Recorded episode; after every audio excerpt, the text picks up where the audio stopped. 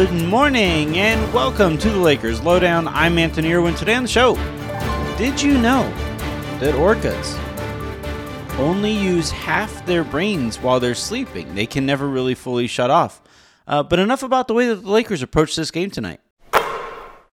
The Lakers lost to the Toronto Raptors 114 103. It was not as close as the score would indicate. Lakers made kind of a late push, but it was never particularly close. Uh, LeBron goes for 30 points on the night on 11 of 19 shooting, 4 of 7 from three point range, 6 rebound, or no, 9 rebounds, 3 assists. Uh, finishes the night a minus 21. Uh, worst plus minus on the night. Malik Monk minus 28. Best Wayne Ellington at plus 21. Uh, the Toronto Raptors, like my takeaway over the course of that game was holy shit, the Lakers are tiny. Uh, the Lakers just everywhere on the court, there was some kind of a size or a physical mismatch, and Toronto just took full advantage of it. It was never a particularly competitive game. The uh, Raptors, who many thought were going to be heading into some kind of a rebuild, spanked these Lakers who need to get these wins. Uh, so I'm going to talk about their upcoming schedule and how important these next few quote unquote winnable games might be as the schedule just gets absolutely brutal to close. The Lakers sit only two losses ahead of the Portland Trailblazers right now, who, granted, are not actively trying to win, or actually, they're, they're actively trying to lose based on their substitution and sitting patterns. Uh, the Lakers are quote unquote trying to win, but it never really looks like it. Look at their upcoming schedule at Minnesota, loss, at Toronto, they just got their asses kicked at home against Toronto, at Washington, at Cleveland, loss, verse uh, at home against Philadelphia, loss, at New Orleans, we'll see. At Dallas, loss. At Utah, loss. Again, New Orleans, we'll see. Uh, at home against Denver, at Phoenix, at Golden State, at uh, oh no, at home against OKC, and then at Denver is how they wrap up the season.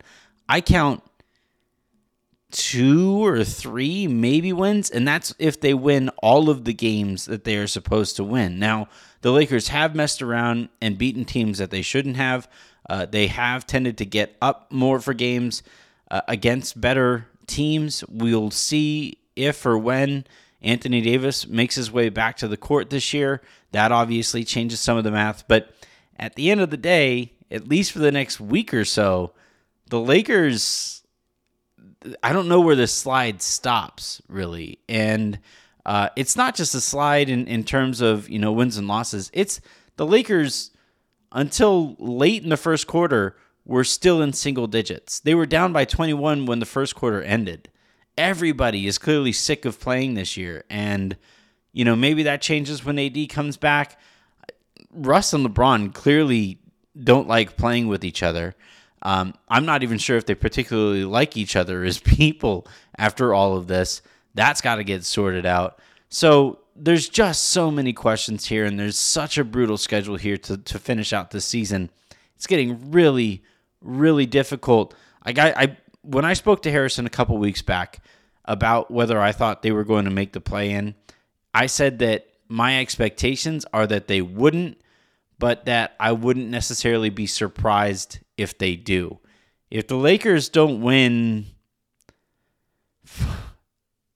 I two games in the next like week or so, uh, given how that schedule goes, then it's getting to a point where I would be surprised if they made it. It would it would legitimately take Portland not winning again for the rest of the season, which is not off the table, uh, but it's it's not off the table for the Lakers either. So I, I don't know. I, I, I could have some. I, I have a, one positive thought about that game uh, last night, and it's about Wenyen Gabriel, and we'll get to that here in a bit. But for right now, it's just I sit here at my computer and I try to figure out what to say, and I can only say the same thing over and over and over again. They don't care. They don't care until they absolutely have to. LeBron doesn't care until he has to get to 30 points late in the game. Like that's what that's what that's the only thing anybody is playing for right now with the Lakers is LeBron playing for this scoring title. That's it. Nobody is playing for each other. It's depressing to watch.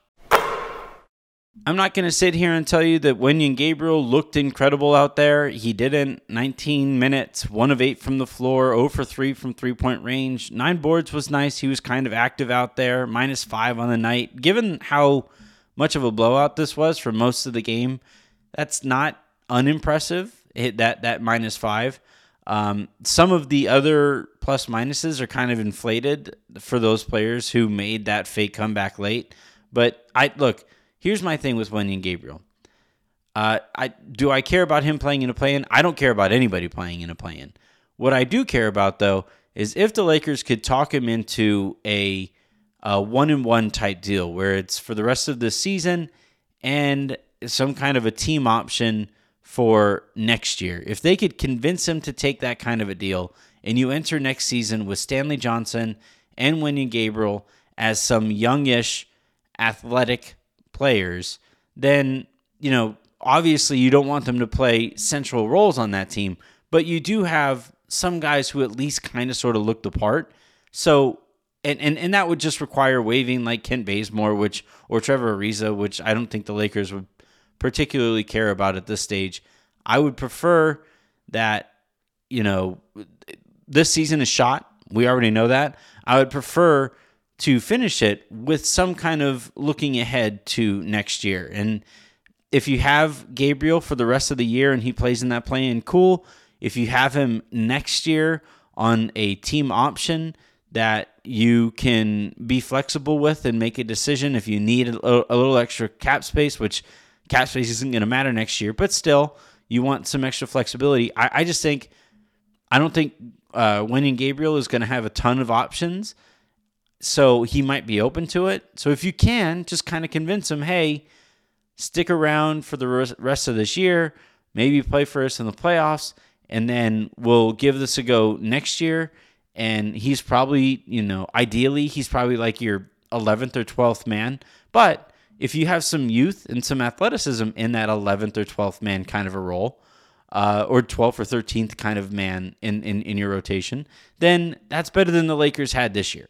So I that would be that was my kind of one optimistic takeaway from this is I, I think the Lakers probably need to get working on keeping Gabriel for next year.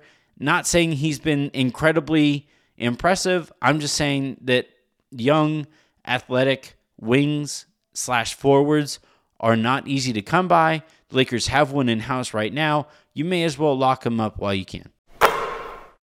All right, that's going to do it here for this episode of the Lakers Lowdown. Make sure you guys check out the special trifecta triangle episode that Aaron Harrison and I recorded earlier today. We had a blast talking about the Lakers. We got to some serious stuff about the Lakers. We talked about the Ramby. We talked about the organizational stru- uh, structure and whether that might change this year. Um, I thought I thought we had a very productive conversation. Aaron was really honest uh, from his perspective and and knowing some of the inner workings of how this is how this has gone. And I thought uh, Harrison and I did a pretty honest job, kind of holding the Lakers to account, despite talking to somebody affiliated with the Lakers. So I, I thought that was a really fun conversation. They made fun of me for my parenting, which I probably deserve. So check that out on this uh, on this feed. Um, and then later today, you'll have the Taco Tuesday guys, or they'll have probably already reacted to last night's game, so they're going to have some thoughts on that.